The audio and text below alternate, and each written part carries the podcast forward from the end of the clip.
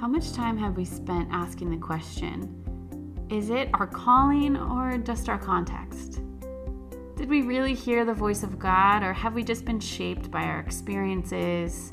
Are we just looking through our particular lenses? Our conversation today asks the question what if we were never meant to separate the two? What if our calling has everything to do with our context? Could it be that God calls us to be fully who we are, where we are, with whom we've been called to dwell? Just like Him.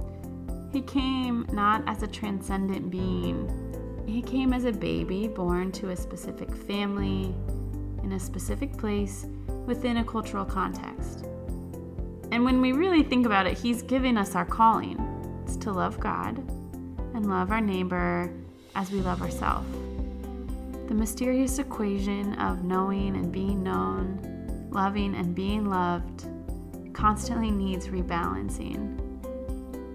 Somehow, as we allow ourselves to be known and loved in the fullness of who we are, we grow in capacity to know and love God and others in the fullness of who they are, to live into our calling in the world, not to transcend our culture or our gender or our experiences or our limitations, but to do it fully as the person He made us for the sake of the people before us.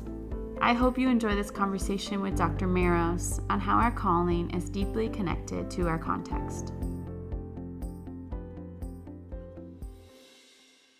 I have here with me today Dr. Susan Maros. Uh, she is a professor of Christian leadership at Fuller Theological Seminary, as well as the author of um, a relatively new book, Calling in Context, which is very significant in the conversation around calling and just kind of starting to follow more of your leadership. I just think your voice and posture in general um, is a real gift to this conversation. So I really appreciate you being on the podcast. Well, thanks for having me. To get started, can you just talk a little bit about your own work journey, your own sense of calling, um, and kind of how your journey has brought you to the work that you're doing now? Well, I think because we're talking about calling, it might be helpful to know that where I am is not where I thought I would be when I was a teenager, I was a real serious musician and classical musician. And so that was my undergrad degree was performance major. Except that by the time I finished my degree, I had a sense that that's not what God had for me. And then I headed off to spend a number of years in a mission organization. I, at the time, I thought because of a number of different circumstances, because of a, of a really profound encounter I had with God at a at a um, at a prayer meeting. I, I had the sense of being called into leadership, but I thought leadership meant pastoral ministry. Like that was my assumption. That's what leadership is. Uh, so, so even heading off into a mission organization, that's still what I was thinking I was going to do was be in pastoral ministry. But then my life took another pivot and turn when an opportunity opened up to teach a class. I was now in my early 30s. I was towards the end of my MDiv and and I loved teaching and and I began to teach, and I and so I've been teaching ever since. Uh, not at the same institution, and I've made some shifts in that. And and I did uh, after quite a few years of teaching, I went back to school and got my PhD. So there's there was kind of a professional development that happened in my 30s and 40s into my early 50s. But um, I, I mentioned that to say that that it wasn't.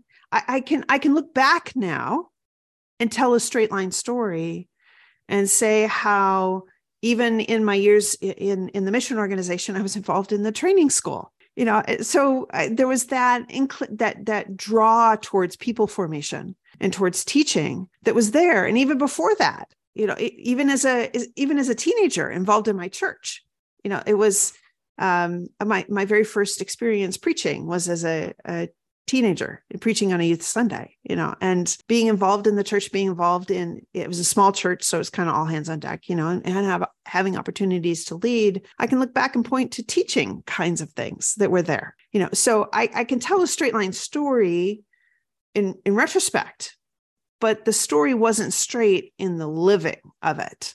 I can look back and see, oh, clearly God was leading me step by step. Uh, but in the middle of it, it didn't it didn't seem at all clear It wasn't like, okay, I'm going to do this and then it's going right. to take me here and then eventually I'll become a professor and it's all Yep. Yep. And I was and I was as inclined uh, as anyone to say to have a plan you know to be strategic to have it laid out this is what i'm going to do um, and i still am it is good to be reminded yeah that's not how i experience life is it? No it's not. So and i preach this to my students all the time right? Do what's in front of you. Be faithful to what's in front of you and trust that god will lead you step by step. It will make sense in retrospect in a way it doesn't make sense now. Uh, and and that's fine to preach it when i'm feeling super comfortable with where i am. But then it's another thing you know when i'm sensing as i am now in my own in my mm-hmm. own formation. It's it's i've been teaching for 25 years. I love mm-hmm. it and there's also this restlessness in my soul to say okay god what's the next thing? What's the next stretch? Uh, so it's kind of oh i get to preach to myself again. Okay next faithful thing. What's the next faithful thing? And trust uh, step by step the evolution will continue to happen as god continues to work. Mm, so good.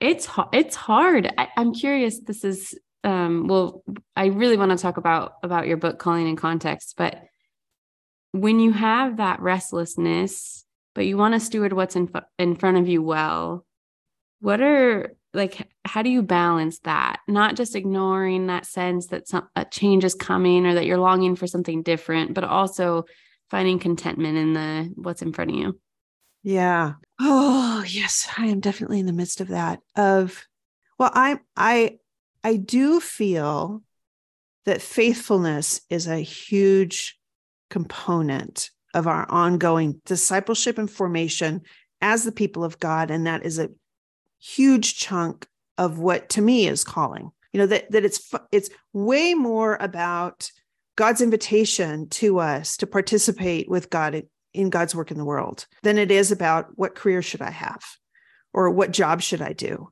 Hmm. And and to be faithful to what's in front of me, to what's in my hands, to what I've committed to, to do that faithfully as I acknowledge where there is stirring. Hmm. As you describe it, and as you write and as you speak, it just is so much more fluid and holistic and embodied and connected to the person you are rather than this oh, I'm frustrated or I feel this way, but God hasn't called me anywhere else. And this is what I'm responsible for. So I just have to keep doing it. Almost like a powerlessness. Yeah. And I, it's almost, it feels like to me, and something I've experienced is in naming that holy discontent, it almost makes me more present to the work in front of me because it's almost this awareness of you know it's like when you think about your kids growing up and you're like they're not going to be little for, forever you know and you're like i need to yeah. focus right now on them or whatever it might be it's an acknowledging like there is something stirring yeah it just makes you more aware of yourself and able to yeah. engage i think all of life but i don't i don't think that's usually how we think about calling yeah. so um which i think is part of why you wrote wrote your book calling in context can you talk about experiences or conversations that were significant leading up to, you know, deciding you were going to write this book?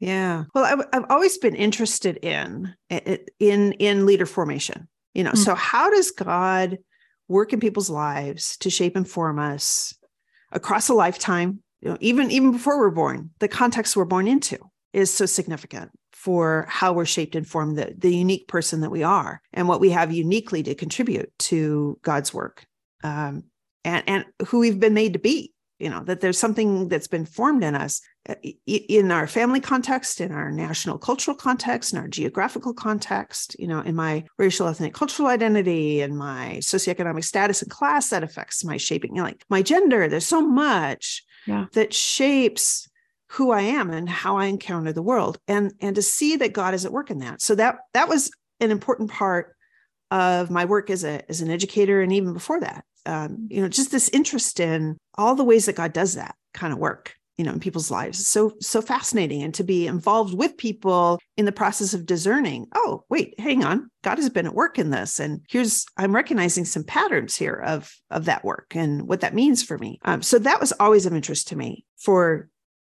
the entirety of the time that I taught. Doing my PhD, so I, I, worked on calling as the, the focus of my PhD, mainly because I was working with a population of students who were adult students. So these were mostly um, late 20s to say 50s, the majority of them. I had I had your traditional college, 18 year old college student who was like, who am I going to be when I grow up? But then I what I was seeing was that 28 year olds and 38 year olds and 48 year olds and 58 year olds asked that same question Who am I supposed to be when I grow up? Kind of, mm-hmm. you know, there's recurring kinds of cycles or events that happen in people's lives that that cause them to ask questions again about okay who am i who am i and where am i supposed to be connected in the world and and what has god called me to um, and at least in the population i was working with um, as a pentecostal group there was a strong expectation of to know the way I know I'm called is because God speaks directly to me and I have a clear revelation of what it is I'm supposed to do. So strong, strong expectation, lots of anxiety. I haven't mm. heard clearly from God, or I thought I heard clearly from God, but then now I know I don't know what I'm supposed to do next. So maybe I didn't actually hear from God. And oh no, and this, this,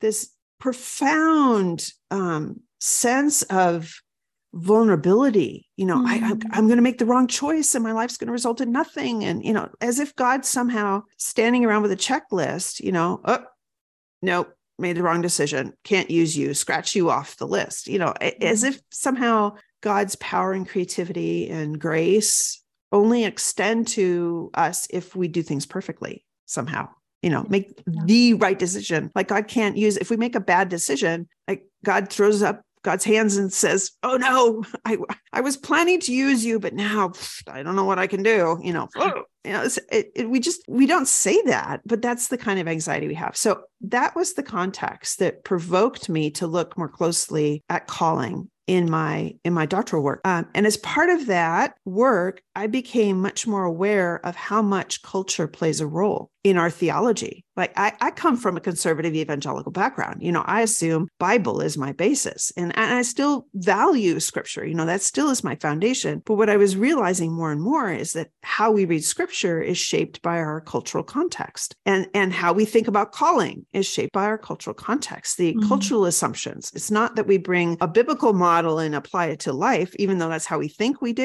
You know, the reality is, is that we even what we identify as a biblical model is based on culture and context and, and life experience. And so that was the something of the aha of the doctoral process was was grappling with wow context really matters in really profound ways and that that also caused this sort of spiritual disorientation of a sort because I had come from a position of God's eternal truths of scripture are the foundation for our lives. And it's like, well, hang on, what does that mean if we bring our cultural interpretation to identifying what the, those eternal truths are? What do I do with that? And it took, it, it was disorienting, but I, I ended up in a, in a space of realizing, well, God has always worked in human cultures.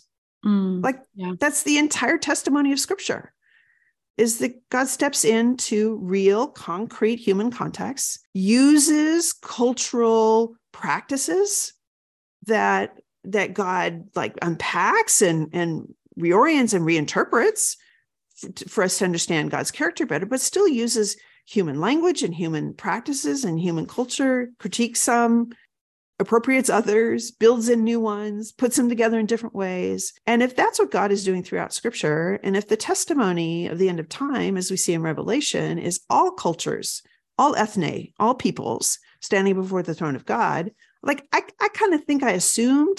I knew Revelation 7 9 was there, but I sort of assumed everybody was speaking English, you know, and singing the worship songs of my church. You know, I made those assumptions because yeah. that's that was my like, law speak English. Well, no, maybe maybe babel will be reversed it's not that we won't we'll all have one language maybe we'll have all of our languages it's just that we'll no longer have distrust of one another we'll no longer mm. have misunderstanding of one another you know we'll be able to appreciate the rich tapestry and variety of the distinctiveness of each of our cultures and contexts and, and what that brings to the collective and how much how we see God in in new ways when we when we see God through the eyes of another culture and experience. You know, when we read scripture, even now, you know, when we read scripture with our brothers and sisters from another context, you know, there are things that I see in scripture. It's like, wow, I never saw that. I read that passage, I don't know how many times over the last years of my life. And and I never thought of it that way, but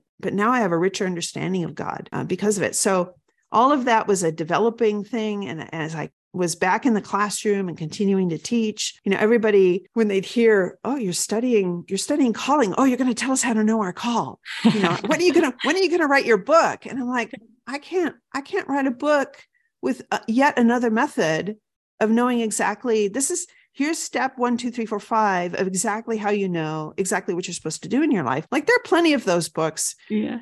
They can be helpful. Go buy them read them use what's helpful don't use what's not helpful.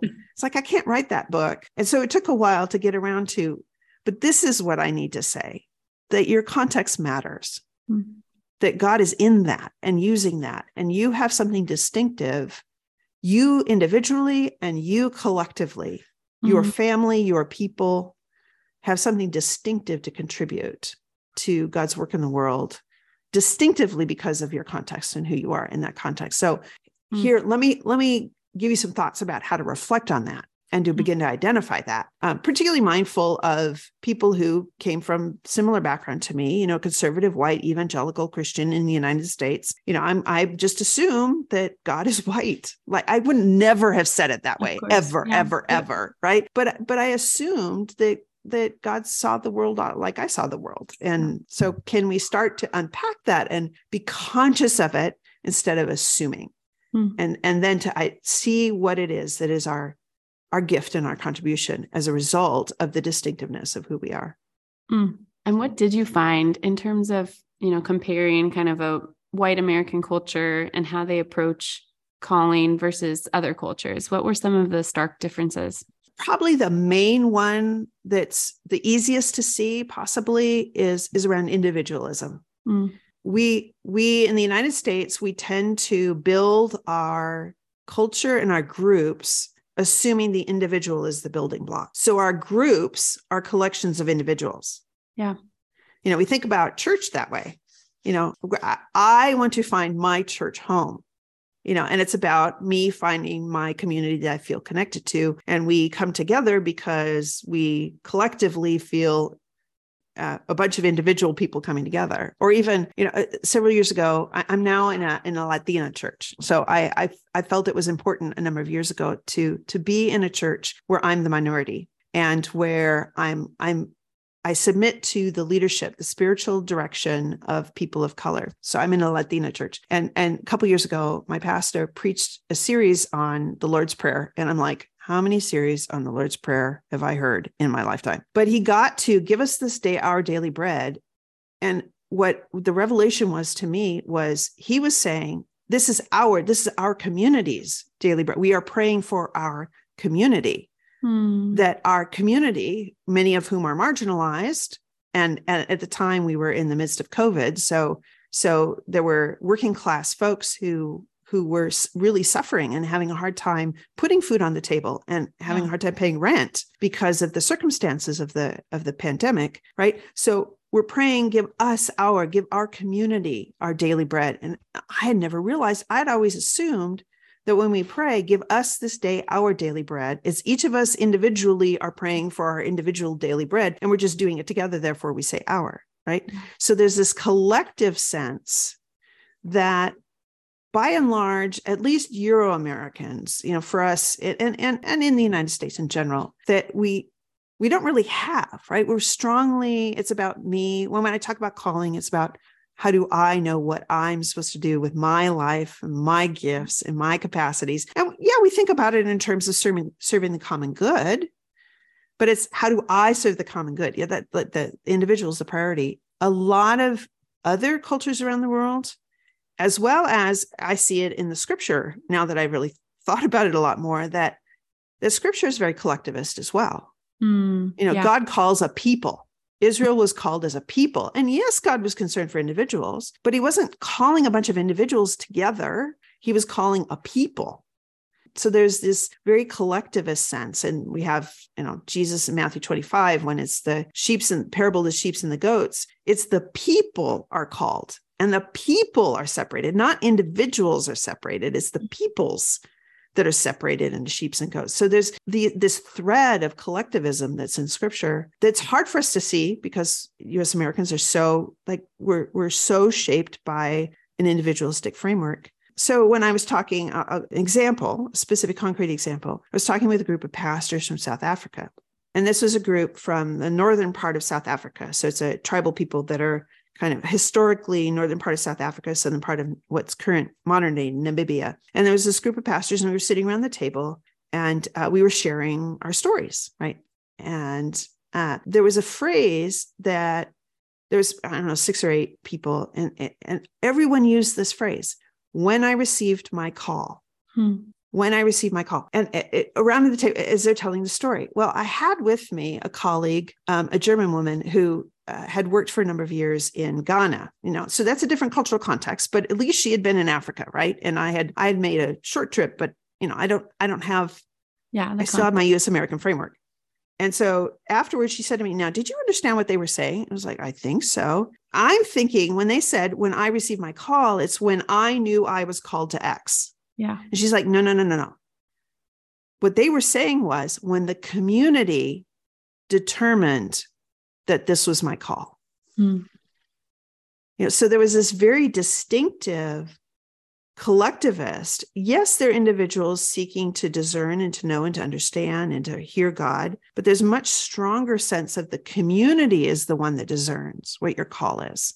Mm. Uh, that yeah, I, I I had that's an example of I had a hard time interpreting what they were saying because I was hearing it through the filters of my individualist culture. And I suggest, you know, I've done the same to scripture where I mm-hmm. read individual one on one.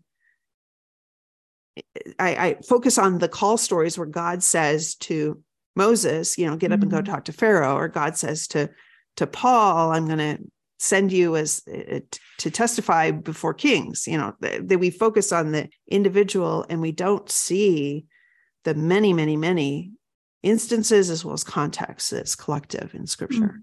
Even the you in the New Testament, yeah. most of you is it's y'all. It's plural. Yeah. it's, a it's a plural you. And but we're never like I would never read it that way coming from the the yeah, the cultural context that I come from. Yeah. And that I just think it's so powerful that the whole like our whole heritage as the people of God is from an entire like a nation being formed um, to honor, serve, and worship God, and in which people found individual callings depending on their their tribe or depending on their whatever it might be. But it was all in order that they together as a people would um yeah be a light to the nations around them and form a society that reflected God. And it feels like how do we even get anywhere close to experience calling in a communal way. Um, yeah. Those of us who are coming from this very individual culture, both experiencing it in terms of the community, either affirming or directing our call, and then also having a community in which our calling is embedded that we're serving. You know, yeah. I think oftentimes we just have a job and we don't even we don't even meet oftentimes or see or experience the people that our work serves. So I'm just curious if you have have you um, come up with any ways that some of this gap can be collapsed or that we can learn from other cultures in this? Well, I yes, and and the caveat I want to give is that I do think that the testimony that God cares about you individually, like that affirmation, mm. is part of what we bring as a gift. Mm. Okay. So that I, I'm not negating that. Yeah. So can we can we celebrate that and also say there's something I have to learn from my sisters and brothers and how can I do that? So that's my caveat. One one thing is worship with people from a different culture. Mm. Like be be willing to uh, engage in a community and maybe maybe that's I, have done that and I've done that purposefully. Uh, and I recommend that for other people. And, and maybe that's something you need to step towards, right? It might not be do you just pick up and leave the church or the community you're in and go to a different community, but it but at least start to pay attention to what what are the other churches in my town or within a 20 mile radius of me or something you know depending on you know if you're in the city if you're in an urban area probably there are a ton yeah. of congregations that are from a whole lot of different places in the world so and, and, and there might you might be located someplace else where there's less so but probably there's more than you realize you know so so be willing to to visit mm. i have a, a friend who um spent some time in Latin America and just has been shaped by fellowship and worship with Christians um, from other other countries and cultures. And it's interesting to experience some of the ways she approaches her call and, and some of these questions um, differently, I think, because of those experiences. And lately, she's been in a new, a new season of kind of discernment. And she just asked me to speak into where do you see my giftings or where do you see you know me playing a part in this season of my life um, and she did that with some other people that she trusted and i was i was like oh that's a really good idea. I don't just have to sit which is me and my journal and spin my wheels like trying to you know go crazy connecting all the dots of my life and figuring it out myself. Um, so yeah it just makes me think even those simple things of just um, leaning in to community and different perspectives and and people around us that know us and love us to walk with us in that to open ourselves up to the communal nature of it okay i have a question about thinking about calling in terms of what do i want to be when i grow up like you said that doesn't stop at 18 or 21 or um, even postgraduate um, degrees but how do you see a difference in how sort of younger people are, are entering this conversation of calling now versus maybe 20 years ago um, in your teaching? Yeah, I think now um, when I'm finding kind of younger millennials, older Gen Z, um, if those terms are familiar, they might be super US terms, but um, that okay, two couple things. One is one is that um, particularly for the millennials that I've talked to, and so some of them are getting older. They're not they're not the 18 year olds now. They're the 28 year olds, right? Mm-hmm. Uh, more so. Um, they they've I, I, what I've heard from them is is kind of a a, a fatigue around this question, mm-hmm. even young. You know, this sense of man, there's just so much pressure. I'm supposed to go out and change the world and I'm supposed to find a job I love. And I don't really know what I love. And oh, there's just so much pressure. I just want one person said to me, I just want to quit and go be a barista. You know, because it's just it's just too much pressure. So that that's one thing I've seen. Another thing I've seen um, some with younger millennials, certainly with Gen Z coming up, um, is a far greater concern about issues of justice. Mm. And so there is perhaps even more of a collectivist, maybe of a collectivist concern of if if we have if we're not paying attention to the marginalized, you know, if we're if we're assuming more is better, um, power position. Acquisition, mm-hmm. if we're assuming those values, at least at least a lot of the younger folks that I'm talking to, they're looking at their parents and their aunts and uncles and their grandparents and looking at the kind of the megachurch model, the very corporate, production oriented megachurch model, and say, thank you, no, thank you. Hmm. Like, I just don't even, I, that's not, I don't find that consistent with how I understand God. I don't find that consistent with scripture. Um, I don't, I don't fit in that. I don't want to be a part of that. And you're, you're not paying attention to my friends, my, the person next to me who has a marginalized identity um, and you're writing them out of the narrative and so i'm i'm more concerned about that so th- i'm hearing that and maybe that's just the the young people that i happen to be encountering yeah um, i don't I, I can't speak for all young people everywhere in the united states but that that's definitely a trend um, meanwhile i still hear from young people that pressure of okay I, I still have to figure out a job like what am i going to do that's going to put a roof over my head hmm. um, with the additional stresses of covid and the implications that that has had for yeah. the job market with the development of this gig economy you know mm-hmm. where it's I, I, know a lot of young people are well let's see i do uber eats and i have a i have a tiktok channel and i'm doing this this you know i i do music on the side and I, you know they have all these side gigs kind of a thing and so mm-hmm. then there's both the sense of pressure of oh i'm supposed to figure out the one thing my parents are expecting me to figure out the one thing and i don't know what that is and how am i going to earn a living and they look at a lot of young folks also you know, looking at things like well climate change I, I hear young people say things like well, the earth isn't going to be habitable in 75 years anyway. So why bother? And I'm thinking, whoa, back up the bus. Yeah. Okay. Okay. Talk about dystopian. Yikes. Um, I think maybe we should have another conversation about that. So there's this mix of kind of social cultural dynamics that are shifting their expectations while at the same time there's still that how am I going to earn a living?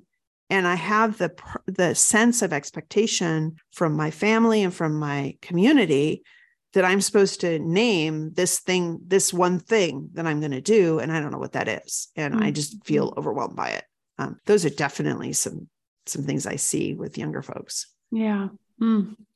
I talked to uh, one of my cousins who's um, quite a bit younger as well and just asked him you know his perspectives on work and his among his peers and one thing he mentioned was, you know, with all these influencers, people like making a living off of, yeah. you know, being famous and traveling the world. And it's hard to be like, but that could be me, you know, because it feels so much more accessible than it used to be. There's, yep. it's just, there's so many different ways of like you said the, the gig economy like so many different ways of making a living like it's not like i need to pick a trade i need to get Yep. You know, my apprenticeship in that trade, secured employment, and then I can I can shift a little bit within that trade, but like this is like my way in.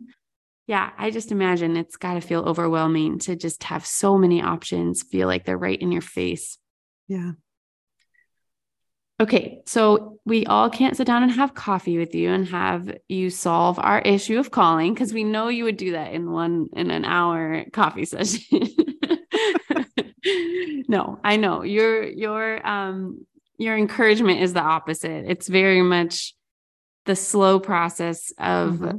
Of learning about ourselves and others, becoming aware of our context, environment, our own stories, and then considering right now, um, yeah, as you said before, like how is God calling me to be faithful, and what am I, what am I sensing? So but I, I would like to give you a couple scenarios just just to hear some thoughts some questions you would you would give to, someone in the situation. So the first is um, going back to the college student a sophomore in college so they're kind of in their their second year they're finishing up their gen eds um, they've already changed their major twice and they just can't seem to find confidence in one path.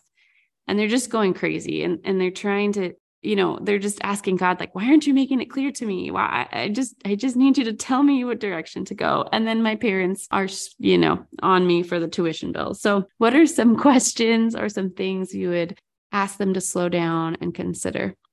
Yeah. For for that for that young person what immediately comes to my mind is where where is that pressure coming from? That pressure to have the one thing right? So so that would be sort of where i would explore with them. So, and even concretely, you know, get out a piece of paper and put what would God have me do at the top and then draw a line down the middle. And on the one side, okay, so what are all the expectations of your parents and mm-hmm. your community and your family and your friends and the culture? You know, like, can you put that, put into words what you think they're expecting of you in terms of that question of what would God have me do? Right. And, and, mm-hmm. can you put it down in black and white. So my, my parents expect me to get a good job that will support me or my or maybe it's more specific. My parents really want me to become an engineer. My parents really want me to, you know, so so for some people in their families like there's a very concrete direction that there's an expectation and so write those things down what is your community expecting from you right and then on the on the right hand side of that you know what are the internal pressures mm. like can you name your anxiety? oh i'm i'm afraid um I, i'm just not other people know and i don't know and i'll never figure it out or i'm afraid i'll um, i just never be good enough to do anything or you know, what, what is it allow those things to bubble up and put them down concretely in part like i suggest doing some kind of exercise like that and putting it because when you see it written it it mm. takes it from that realm of swirling anxiety to something concrete. Can you name what it what that anxiety is yeah. concretely? What is that expectation? What are the frameworks that are that are pressing into you to say you need to know exactly what it is you're supposed to do. Well why? Okay so then then can can you from that conceive of the possibility that god is at work? And again what is the thing in front of you? Mm. like maybe there's some value in finishing a degree or or maybe there isn't maybe maybe you need to what are there work opportunities or internship opportunities? Is there some kind of is there something that stirs in you? Is there any sort of spark anywhere that you could get curious about? You know okay yes these are all the pressures. You've named all the pressures but now can you can you make a choice to like even if you pick up the paper fold it in half and set it aside mm.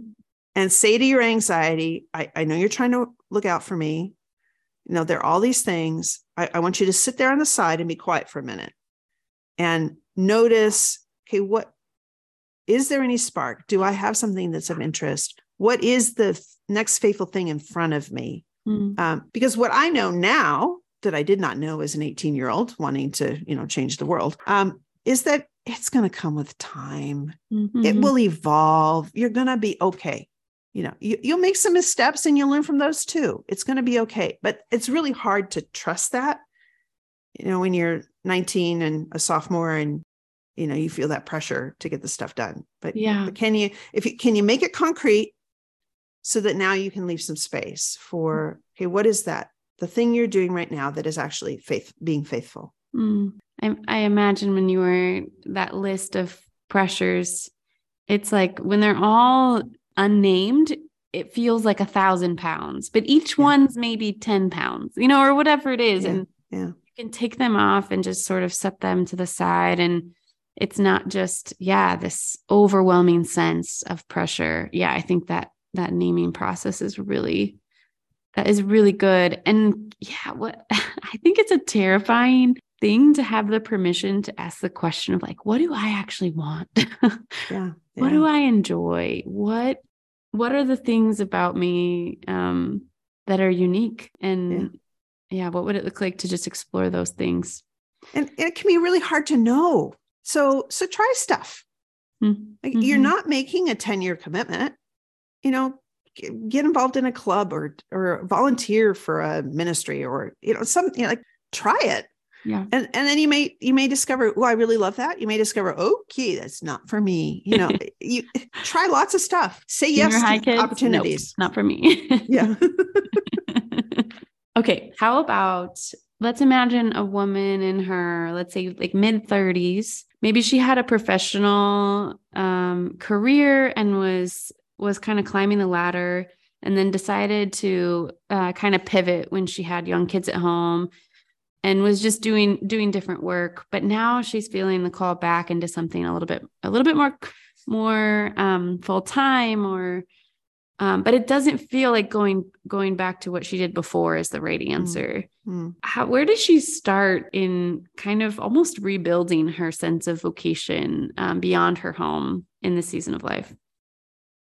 Yeah it, it's an interesting uh, dynamic. There's some there's some let me start that one again.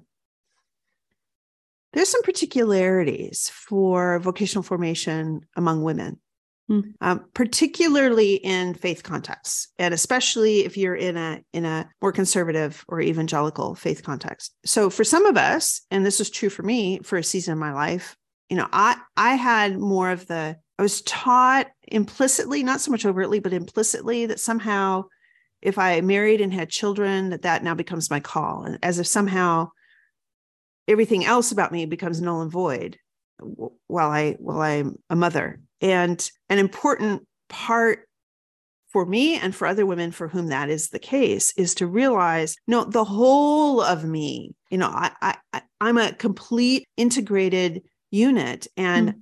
i my calling is lived out the particularities of my calling are lived out yes in my home and with my children and in other relationships as well so in other contexts so what for for me personally you know my sense of call to develop leaders well that shapes how i parented my kids mm. you know mm. that that shaped how i was involved in my church you know so it wasn't just i only developed leaders in my role as a as a professor you know i that that's central to my sense of who i am so yeah. that would be one question you know if i was sitting with that with that woman over coffee it was kind of so tell me about what's what's your most fundamental sense of purpose mm. not role not occupation like what what could you identify if there's one thing you could do for Jesus and you were guaranteed all of the skill and the capacity and the time and the talent and the money and the support and the resources everything you needed what what's that kind of one thing that you mm-hmm. would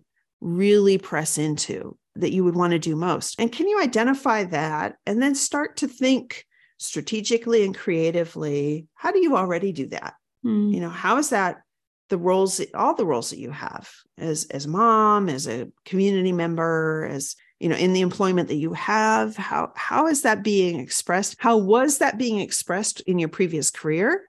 You know mm. what was it about your previous occupation that is reflective of that? And so how much you think creatively about what might be next steps? Um, and particularly it, as we're in our in our 30s and 40s i think that's a, a time for all people that developmentally we're developing gifts we're developing we're acquiring skills we're we're honing the ways that we do things hmm. um, we're we're developing our kind of unique methodologies in the in the careers that we're in you know our particular focus or uh, our collection like how, how our how our abilities all come together our natural inclinations and our our gifts all come together for those particularities i think that's all exploration that happens in our 30s and 40s as a whole in general whatever role or occupation we're in you know yeah. whether whether you're whether you're primarily you're you're parenting small people or you're you know you're planting a church or you're teaching or whatever it is that you're doing you know or you're, you're all, all, kinds of occupations. I'm trying to stay away from some of our stereotypes of things like church is the top, and I'm trying to stay away from that.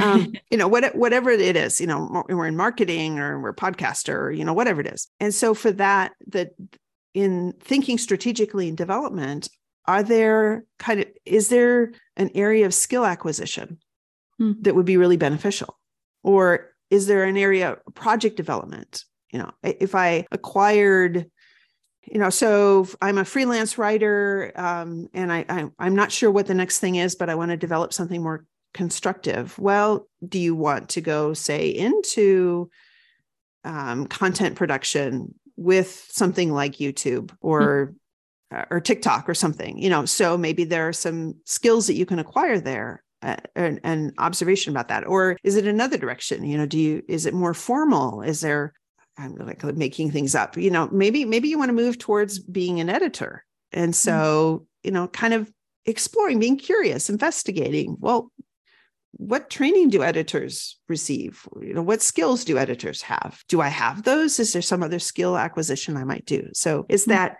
get to the core? If I could do anything for Jesus, what would I do? And then being strategic and mindful of I've already acquired a bunch of skills, I've had a bunch of experience kind of what what can i add to that that's in front of me accessible for me to do that would really set me up mm. to to have this merging of these things for another season mm. that is yet to emerge for me mm. that's so helpful because it's not i think that situation can often feel like starting from scratch but mm-hmm. the way you're framing it and encouraging it's not from scratch at all it's actually totally building on the person that we've always been and the things we've always been doing. And yeah, just again, this fluid, continual process. Okay, the last scenario is a couple. Uh, let's say that they are, you know, in their early 60s and they're approaching retirement, but they don't want to just stop cold turkey with work. The the current job isn't sustainable, you know, beyond retirement. So they want to start doing meaningful work that they can continue in some capacity. Yeah. So what what kind of questions should they be asking? Yeah. That season of life is often can be provoking reflection, can be asking questions about legacy. Hmm. You know, what what is it that you have contributed to the world? And what is it that you still have left to do?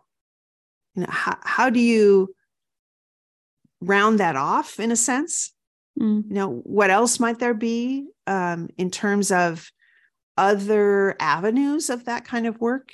Perhaps uh, non compensated. So if you retirement and you're in a socioeconomic position where you don't have to have an income, are there ways of contributing that in mentoring and volunteering and and being engaged in other ways? But but before the the the particularities of the strategy i i, I would want to ask about that legacy. You know what is your mm-hmm. sense of the gift that you've given to the world in your life thus far? And and what feels yet un it's not yet finished? Mm. uh, and what would it look like to to think about that? You know how is with your family members and your children you know as they're young adults and and they're merging in their own life? Are there things ways in which this very different parenting season when you parent adult children that's very different than parenting young kids you know is there something about that that's central to your sense of purpose your sense of what you're on the planet for? Is there what is it about your work? Maybe maybe your work was primarily i worked and to provide for my family. But is there something in the work? Like that's legitimate. And you did a particular thing to provide for your family. You know, why? What about that thing? And is there something in that that speaks to a, a, contribution that you're making to the community, to your family, to the to the world, um, with the skills that you've acquired mm. in that in that work context, or with the resources that you've acquired. And so thinking in terms of legacy, what is that? Yeah. What is that legacy? And and how how is it that you're stewarding that for the next generation? Whether that's your own children or that's your community. This you're now among the elders. So how are you doing that eldering work mm. um, to bless the generation that's that's coming along behind? Mm. Dr. Maros, this has just been a great conversation and Thank you for your faithfulness to follow um, your sense of calling and just provide frameworks for people to find themselves fully in God's story. Yeah, with their kind of identity and culture and the fullness of who they are intact and knowing that they can join God uniquely um, in the work that He's doing, yeah, in the world in and around them. Um, yeah, it's been a pleasure. If you'd like to learn more about us or find more resources, you can visit our website, surgenetwork.com, or find us on Facebook or Instagram. If you have a question, you can also reach out by email info at surgenetwork.com.